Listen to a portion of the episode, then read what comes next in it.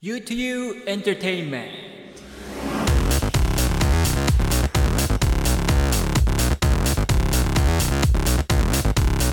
皆さんこんにちは U2U Entertainment. パーソナリティの U 勧誘ですこの番組では日本で暮らしながらも幼稚園から高校までインターナショナルスクールに通い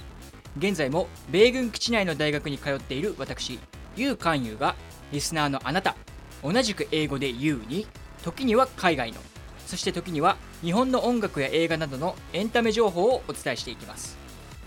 本日は14回目。10月後半の放送になるんですけども前回の放送ではですね時間の都合でこの冒頭のオープニングトークちょっとすっ飛ばしてすぐにコーナーの方に行ってしまったので今日こそは僕がここ最近気になったニュースをまずはご紹介したいと思います、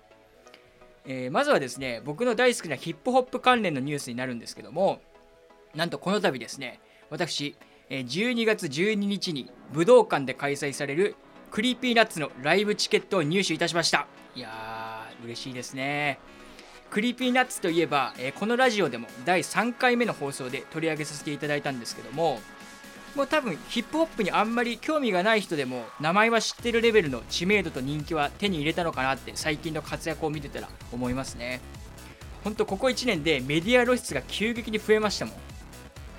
でまあ僕がびっくりしたのがその音楽番組とかはね全然わかるんですよ。でも最近だとバラエティーにも引っ張りだこであの冠番組も始まりましたからね。のイグナッツって言ってあのお笑いコンビの EXIT とあの一緒にやる番組が今月10月からスタートしたんですよ。あとラッパーの R 指定さんに至っては現在 TBS で放送されているの「危険なヴィーナス」っていうの東野圭吾さんの小説が原作のドラマにもですねレギュラー出演されているんです。これは本当に予想外でしたね。まさかこんないろんなジャンルの番組に出るなんて思ってもみなかったです。まあでもねこう売れてない時から応援してたアーティストがこう今やねこういろんなメディアで活躍してるのを見るのは素直に嬉しいですね。さあそして武道館ですよ皆さん、ね。武道館でライブしたことのある日本のヒップホップアーティストなんて本当にまだ数えるぐらいしかいませんからこれはね本当に楽しみですね。まあでも8月のそのゾーンさんとのツーマンライブの時もそうだったんですけどもチケットを手に入れるの本当にね大変でしたよ。そのチケットの当選自体は4月にしてたんですけどもそのコロナの影響でですね再抽選になってしまったんですね。でその再抽選になった当初はいやもうもともと当たったのも奇跡だったのにさらにこのメディア露出が増えて人気が上がってるタイミングで再抽選ってまあ当たりの絶望的やんっ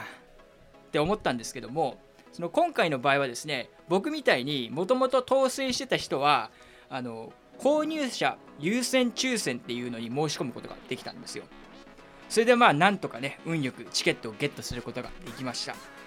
いや本当はね一時はどうなることかと思いましたよ。でちなみにですね実は僕が第11回目と前回の第13回目の放送でもう本当前後編に分けてですね魅力をたっぷりとお伝えしたゾーンさんもなんと来年の1月に武道館ライブを行うことがつい先日決定いたしました、ね、これはまだチケット申し込んでる段階なんですけどもいやこれはこれでね絶対見に行きたいですね。というかその僕すごく思ったのがやっぱりヒップホップ自体の人気が日本ですごく上がったんじゃないかなとひしひしと感じますね、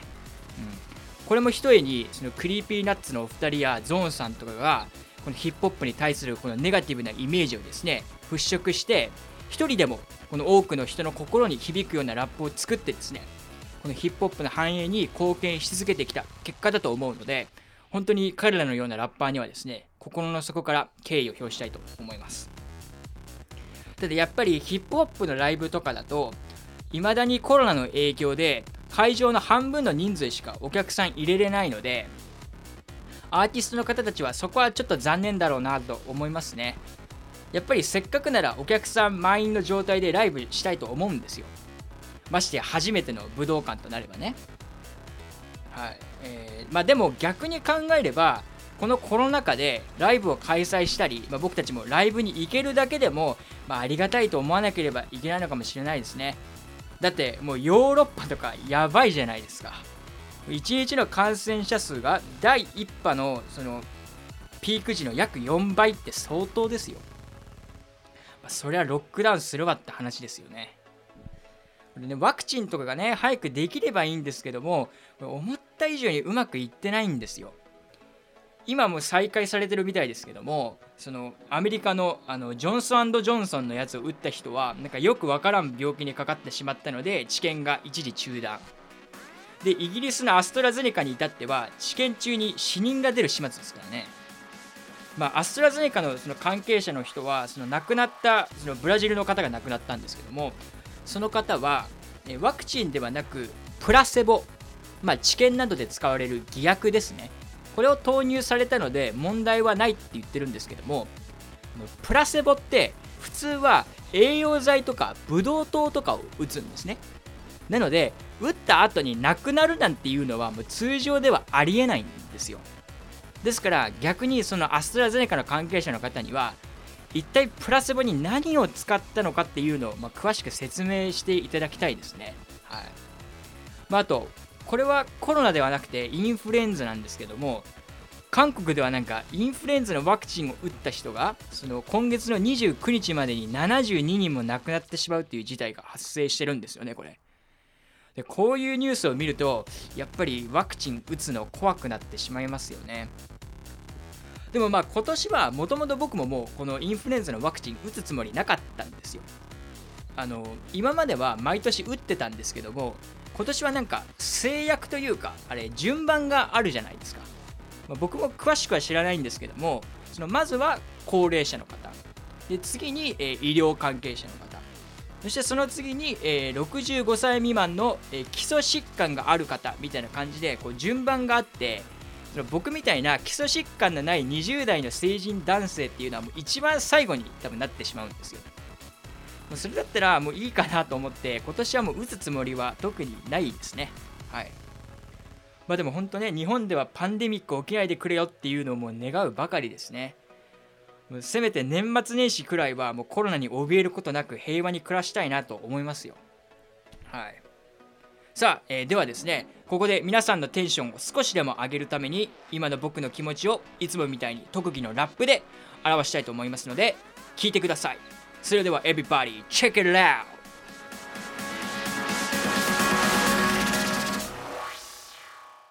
えヨーロッパでまたまたパンデミック。大規模ロックダウン。みんなマジでパニック。頼みのワクチンは問題ばかり。リスクありすぎ。かなりおざなり。プラセボ打って死亡。マジなの薬品？こんな俺に言わせりゃもはや殺人。量よりも大事なのはクオリティとセーフティー。それがわからん科学者。マジでクレイジー。Yeah. えー、みたいな感じですかね。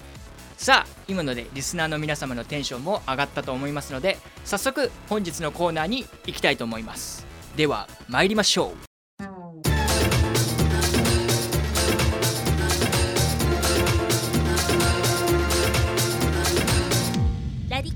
ト。Movie to You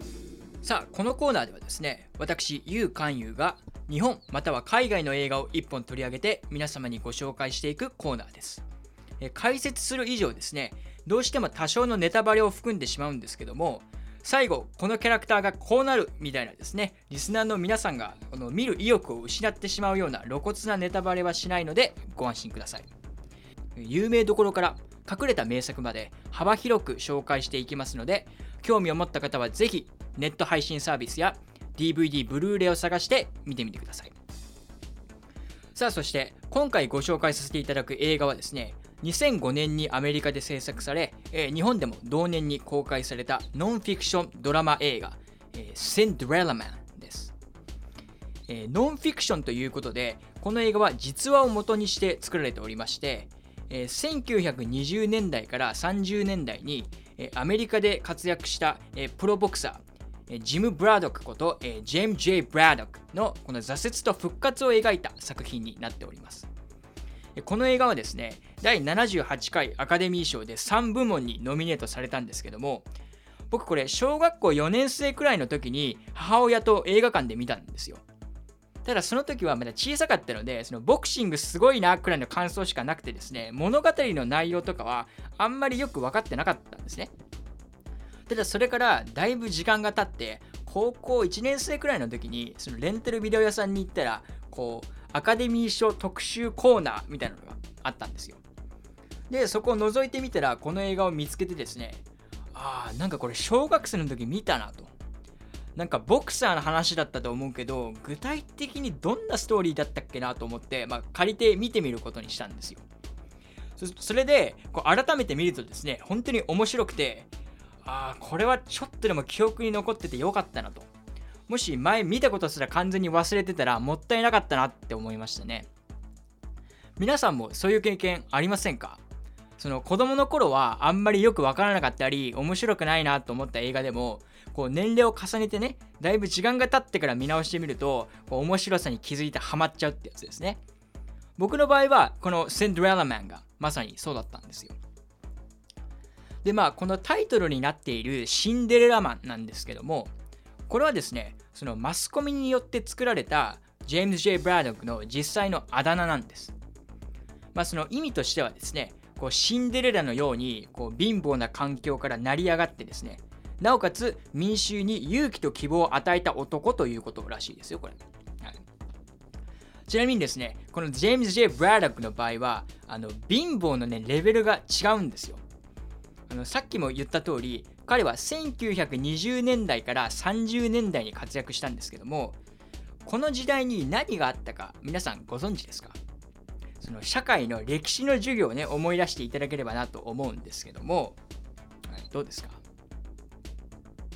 これ正解はですね世界恐慌なんです、まあ、英語では The Great Depression って言うんですけどもこれあのアメリカの株価が大暴落したのをきっかけにですね世界中のほとんどの人が貧乏になってしまったという、まあ、事件なんですねで学者の中にはこれが原因でその第二次世界大戦が起こったっていう人も多いくらい本当に世界中の国に影響が出たんですよ。でまあ今回紹介しているこのセント・ララマンでもですねこのあの世界恐慌によってもたらされた貧困がこのジェーム・ジェイ・ブラックおよび他のその主要キャラクターたちに立ちふさがる困難として描かれているんですけども、まあ、一体どのくらい貧乏だったのかということをですねここから映画のあらすじも交えながらお伝えしていきたいと思います。でまあこのプロボクサーのこのジム・ブラドックことジェームズ・デ・ブラドックはですね強力な右ストレートを武器に華やかな戦歴をね収めておりましてマネージャーの、えー、ジョー・ゴールからも、えー、このまま試合を重ねれば、まあ、タイトル獲得も夢ではないとね期待されてたんですそして私生活でも、えー、妻のメイ、えー、娘のローズマリーそれから息子の、えーと、ジェイと、ね、ハワードですね幸せに暮らしておりました。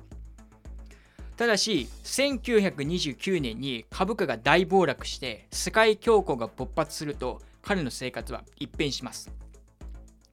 はい、もうボロアパートに引っ越しですね。さらに少しでも多く子供たちにともう自分はろくに食事も取らずに連日連夜試合に臨みますが無理がたたってですね自身の最大の武器でもある右手を負傷してしまいます、まあ、普通ならね病院に行くところなんですけども時は世界恐慌。到底病院に行くお金も余裕もありません。でそのマネージャーのジョーからはですねせめてしばらくの間試合は控えるべきだと言われますがその家賃や光熱費が払えなくなると。いうことでジムは彼の生死を振り切りですねファイトマネーを得るために試合に臨みます。まあこのファイトマネーの一応この説明をさせていただくとボクシングって勝っても負けてもある程度このお金っていうのはもらえるんですね。だからまあこのジェームズ・ J・ブラドックもとにかくもう出場することにこだわってたわけです。ところがですねその試合の最中にとうとうジムは右手を骨折してしまって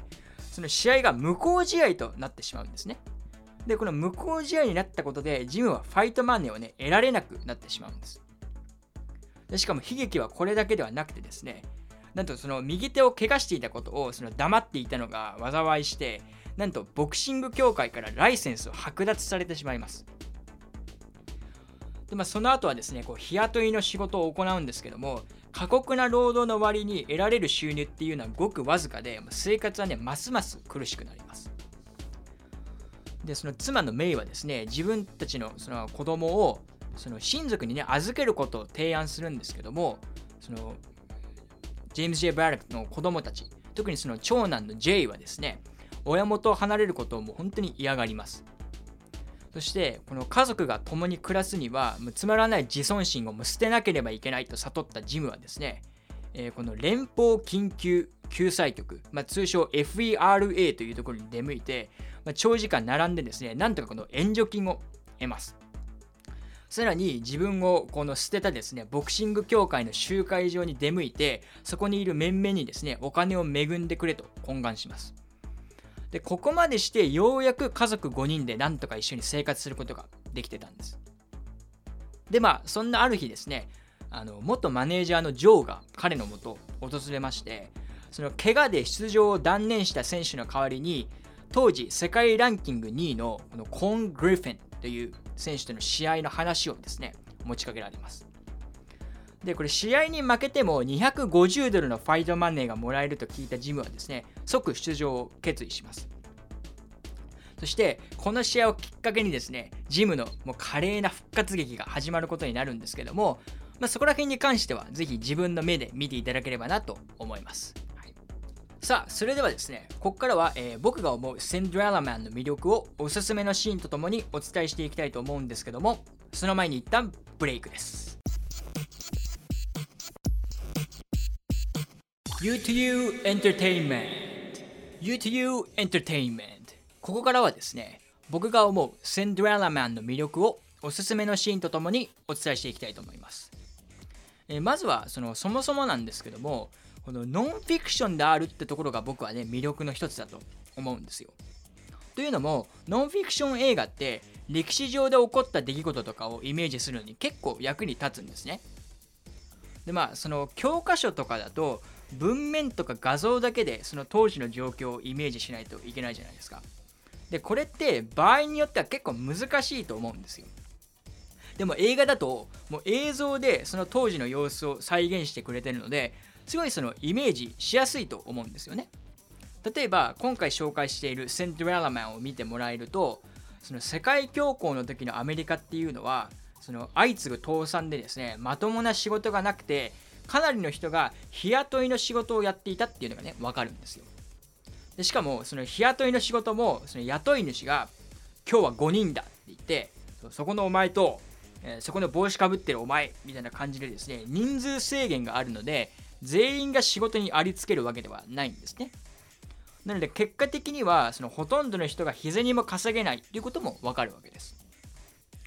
まあ、その多少ね印象操作が入ってる場合もあるので描かれているもの全てを鵜呑みにするのはちょっと危険だと思いますけどもその大体のイメージをねつかむっていう意味ではすごく有効なね手段なんじゃないかなと思いますよ。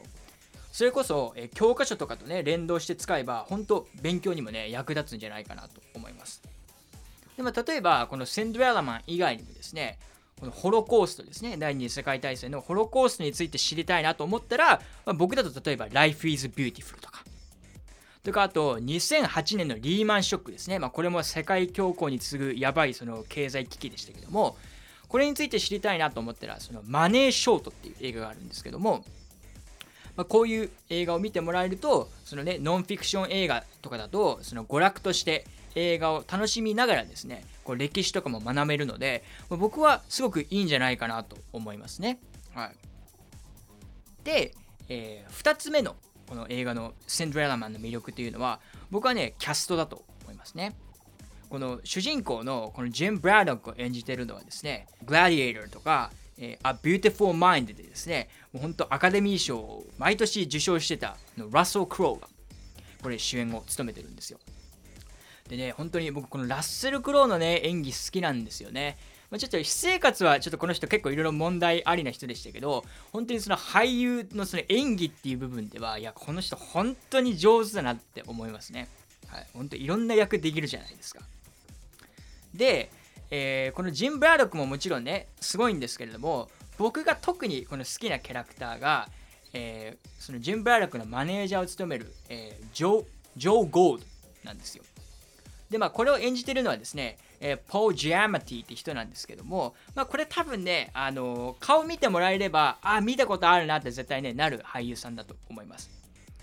で、このジョーなんですけども、彼はこのセンドララマンの中で唯一本当に明るいキャラクターなんですね。あの基本的に主人公のジムはもう本当にもう寡黙でもう真面目な性格なので本当に彼が出ているシーンのほとんどは結構そのこうね胸がこう締め付けられるようなシーンとかも結構あったりするんですよ。こう心に来るみたいなねあ。悲しいなってなっちゃうシーンとかあるんですけど、そこでこうすかさずこのジョーが出てくることによって、その場が和むというか、こうジョークとかもね、飛ばしたりするので、あのそこでね、うまくこう緩和してくれて、その2時間ずっとこう見てられるような仕上がりにあのなしてくれてるんじゃないかなって僕は思いますね。だから本当に僕はこのジョーあのグールドが本当一番好きですね。このセンドララマンの中では。それで、この僕のこの映画の好きなシーンっていうのも、このジョーが大きく関わってるんですよ。で、そのシーンっていうのが、そのさっきも言ったと思うんですけども、そのジョーがそのある日、あのジェン・バーロックのもとに来て、そのコーン・グリフィンと試合をしろってこう言いに来るシーンがあるって言ったじゃないですか。で、その時に、そのジョーはもうスーツを着てくるんですよ。しかも結構その高そうなスーツ着てくるんですね。で、えー、しかもその話を聞くとなんかどうやらそのすごいいいマンションに住んでるっていうこう噂が流れるわけですよ。で正直メイとしてはジョーのことはあんまりその時は好きじゃなかったんですね。というのも彼女からしてみるとやっぱりそのジョーはその自分のその主人であるジム・ブラドックがもうボコボコにね、こう殴殴って喧嘩して怪我して帰ってきてもまあそれで要するにお金をもらってるだから、まあ、要するにそのジン・ブラドックを使ってお金儲けをしてる人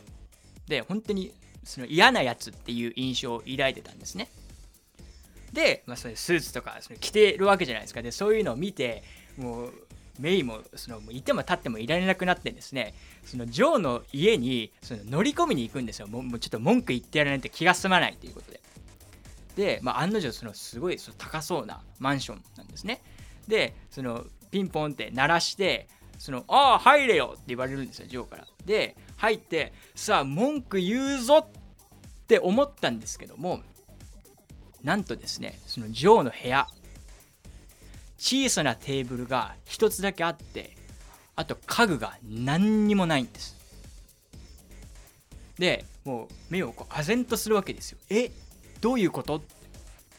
でこれ実はこれ話を聞くとこれジョーはですねその自分の家のその家具を全部その売り払ってそのジョーのトレーニング費用を当ててたんですね。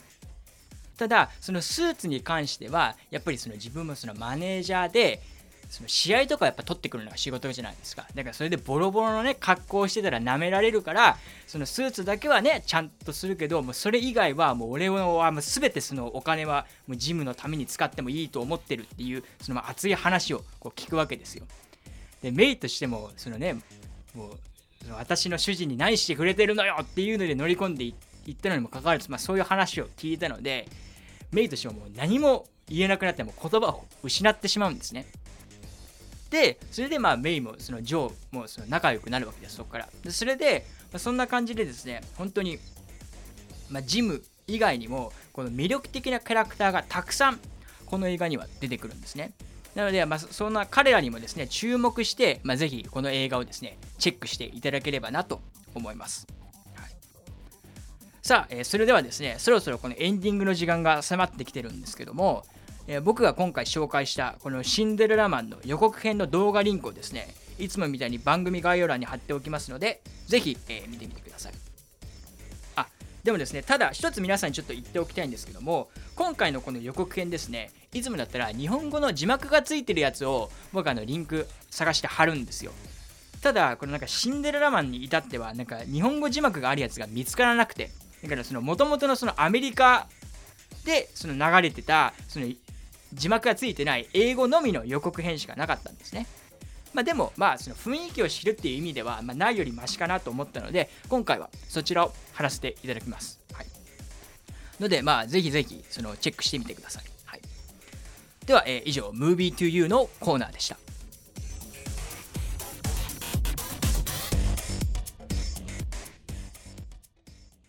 U2U Entertainment エンディングの時間がやってまいりました。え今回の放送ではですね、Movie to You のコーナーで Cinderella Man を紹介させていただきました。え繰り返し言いますが、この映画の予告編の動画リンクをですね、いつものように番組概要欄に貼っておきますので、ぜひ見てみてください。えちなみに、Spotify や iTunes などのですね、番組概要欄がないプラットフォームでこのラジオをお聴きの方は、えラジキャスかヒマラヤ FM で僕の番組にアクセスしていただいて、概要欄が見たい放送をタップ、またはクリックしていただけると、その放送の概要欄を見ることができます。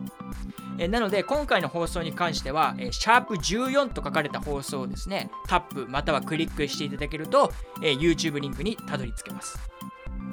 え、実際に、え、今日紹介した映画を、え、見た後にですね今回の放送をもう一度聞いていただけると、まあ、きっと新しい発見だったり僕が放送中に皆様に伝えようとしていたことが必ず伝わると思いますので、えー、ぜひですねチェックしてみてください。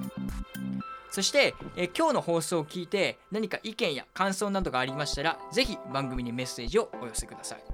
まあ、えー、これからね、冬になって、まあ、寒くなっていくと思うんですけども、あのコロナとかね、インフルエンザみたいなウイルスっていうのは、その冬の方が動きが活発になってしまいますから、まあ、僕もそうなんですけども、皆さんもこれからね、体調管理にはより一層気をつけていただいて、お互い頑張って、えー、やっていきましょう。えー、ここまでのお相手は私、ゆうかんゆうでした。Everybody have a nice day!